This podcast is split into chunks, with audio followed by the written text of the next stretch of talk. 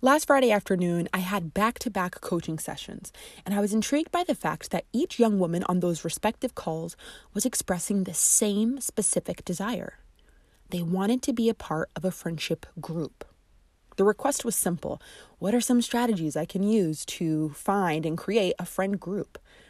So, before I jumped into sharing my three go to strategies for creating friendship groups, I asked them, Why is this important to you? And their answers varied.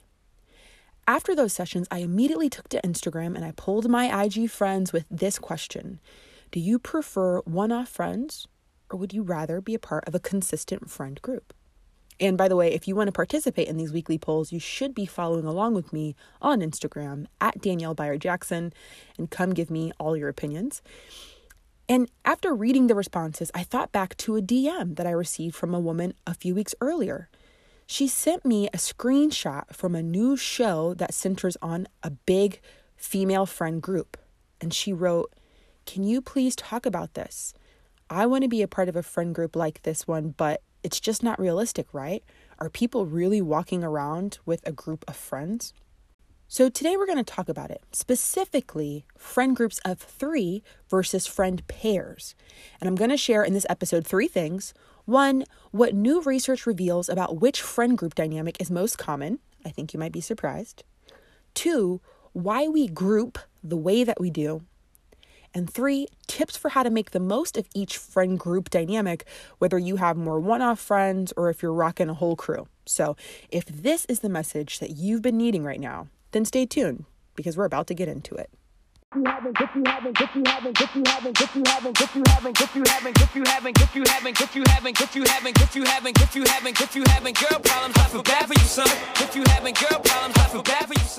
This is Friend Forward, the podcast. And if you're having girl problems, we got you. I'm Danielle Bayard Jackson, a certified friendship coach, and I am here to help you through it.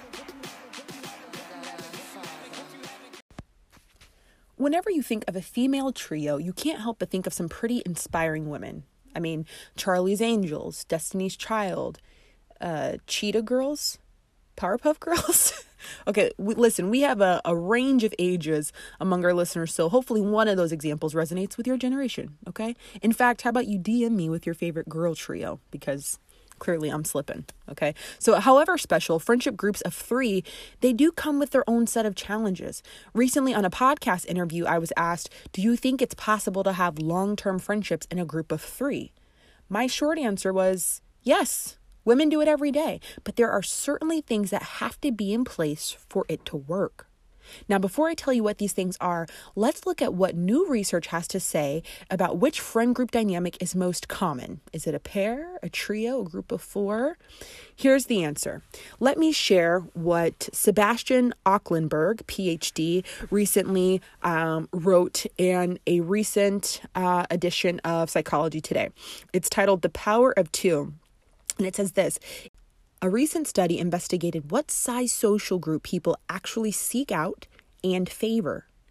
Researchers asked more than 4,000 people from the US and the Netherlands to report the, their preferred size for a social group for a wide variety of activities, for eight different activities like going to a bar, chatting at work, chatting after work, having dinner. People reported a group size of two more. Okay. People reported a group size of two more often than they reported larger groups. And for about half of these activities, get this, women chose a group size of two significantly more than men did. The team also asked 274 volunteers to report seven times a day on the last social situation that they experienced. The results were clear. The most common reported group size was two. That was 52.6 percent of respondents okay? So when they're asking people in terms of the social setting that you typically hang out with like what's your reality not just your desire what's your reality? 52.6% are hanging out in pairs okay? Followed by groups of 3 with 18% of people. Groups of 4 for 9% of people. Groups of 5 for 4% of people and kind of like so on and so forth. So why do people prefer spending time with one other person rather than many? Here are four reasons they offer for why people tend to prefer pairs or couples instead of big groups. The first reason is because it allows for more reciprocity. So think about it when we're talking in our exchanges. I say something, you say something. I give, you give. And it's kind of easier to have a more balanced interaction, right? The second reason we tend to prefer pairs is because it's simply easier to coordinate. So, like logistically, if I want to do something and I've got to arrange it with just one other person, it's easier to kind of make that happen as opposed to trying to facilitate something among like a group of eight people. So that's why pairs tend to be more common. The third reason is because it tends to prevent social exclusion, which would be one of the disadvantages we'll talk about in a moment with a triad or, you know, a, a trio. So you have a group of 3 friends, at some point somebody's going to feel left out for some reason. Well, that's not probably going to happen in a friendship pair. And then finally, um, according to this article, it says Two is generally the target number for romance, whether finding a new partner or just spending time together as a couple. And so I offer that to you for those of us who are like, oh, everybody has a friendship group and I don't. Well, actually, half of us are often hanging out in pairs. And for women, more so than men, we prefer it. I'm going to just let you sit with that. And I want you to think about your current situation, your reality, your desires, and do they align with what's the norm?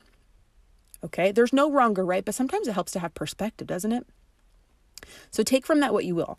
Now let's switch gears for a second. For those of you who do have a three way friend group, I want to share a few ways that you can keep it thriving because for some of the reasons we just listed, it can get complicated. So, the advantages of a three person friend group, I mean, are plentiful. You know, like you have twice the love, twice the support. And, you know, thinking practically, if one person is not available to hang out, then you always have another person you can call in the group.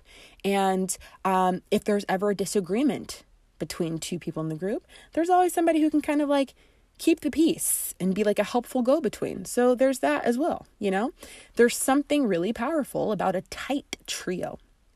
But, for the downsides of three way friendships, here's some advice to keep it strong. One, a common mistake, or excuse me, a common remark that I often get on my TikTok videos, and I'm digressing again. If you're not watching them, what girl, what are you doing? Okay, I'm working hard over there to answer your friendship questions, and we have a good time in the comments. So if you're not following me on TikTok at the friendship expert, get on over there. Okay. One question that I see a lot in the comments is what advice do you have for friend groups of 3? And honestly, I'm a little embarrassed that we have not yet covered this, but but here I am, okay? Better late than never. All right. Um, and the the reason they ask is because they're saying I always feel like I'm getting left out in my friend group of 3. So let's start there. I want to say this loud and clear, and I'm saying it cuz I love you. Friendships are fluid which means that yes, it's possible that two are a little closer in this season than the other people are. So, person A and person B might be close in the season because they're both going through a breakup, or they're new moms, or they've adopted the same interest, or they discover that they're on the same wavelength about a particular topic and it just continues to gather momentum. That's okay. And they shouldn't have to apologize for that if person C feels left out of that connection. Things have a way of coming back around though, and that should be the expectation for a friend group of three. Maybe person A and person B are kind of close in this season, but person C and person A get close. That's just kind of how it moves, right? And so again, we say that might be one disadvantage is somebody inevitably feeling left out, which can then make you feel like, oh my gosh, am I not special enough? Am I not worthy enough? Am I not interesting enough? So I understand what comes with that, but it is a reality of a group of three. You know, to expect that there's going to be an ongoing three way equal reciprocity at all times is not realistic. Now, of course, if there are these like intentional plots to leave you out or things like that and they're conspiring, sure, that's something else entirely. But there are many times when that's that's really not the case. Okay? The second issue that I've sometimes observed with groups of 3 is that little prick of jealousy when two hang out without the other, no matter how innocent. But remember this it's typically not intentional. And if anything, it can be a reminder of how important it is to have a range of friends. If you find yourself feeling lost when your friend group is not available, or you see on Instagram that two of them went and got coffee, you know, I understand like the natural response of how could they go without me? How did that happen? Was this intentional? Am I not as interesting? Are they leaving me out? What does this mean? But let it serve as a reminder of how much you should be nurturing other connections in your life too. You might also consider, you know, making sure that, especially in a trio, this is important that you distribute time evenly. So, hanging out with a group is super fun and you know is very richly layered it has texture but you also should be spending one-on-one time with each other to keep your individual uh, friendship strong as well it's healthy and finally, there's the issue of sometimes feeling stuck in the middle when two people in the group are at odds with each other. This happens a lot. There's only one solution for this, in my opinion, if you want to keep both friendships strong, and that is to tell them that you are not going to get in the middle of it to stay neutral. And if you do share something with one, be prepared for it to possibly be shared with the other. Okay? Because then that can be perceived as the other by, you know, as disloyalty. So let's say that, you know, one of your friends is kind of like venting about the other and she's like, I can't believe her. If you are going to offer commentary, you know, maybe you console her with something like, listen, I know that sometimes she overreacts, but I think it's because she loves us so much and she really cares about our opinion. So that's why she's so sensitive with criticism from us. She just, she loves us. Maybe you should talk to her about it. Okay. Your commentary should work to mend the fight and bring each girl together to keep the whole collective strong, not to divide or play the go between. Okay. Now, if you're listening right now and you're thinking, man, I know that there are sometimes downsides to having a group, but it's still a desire I have for my life. I like the idea of, of community.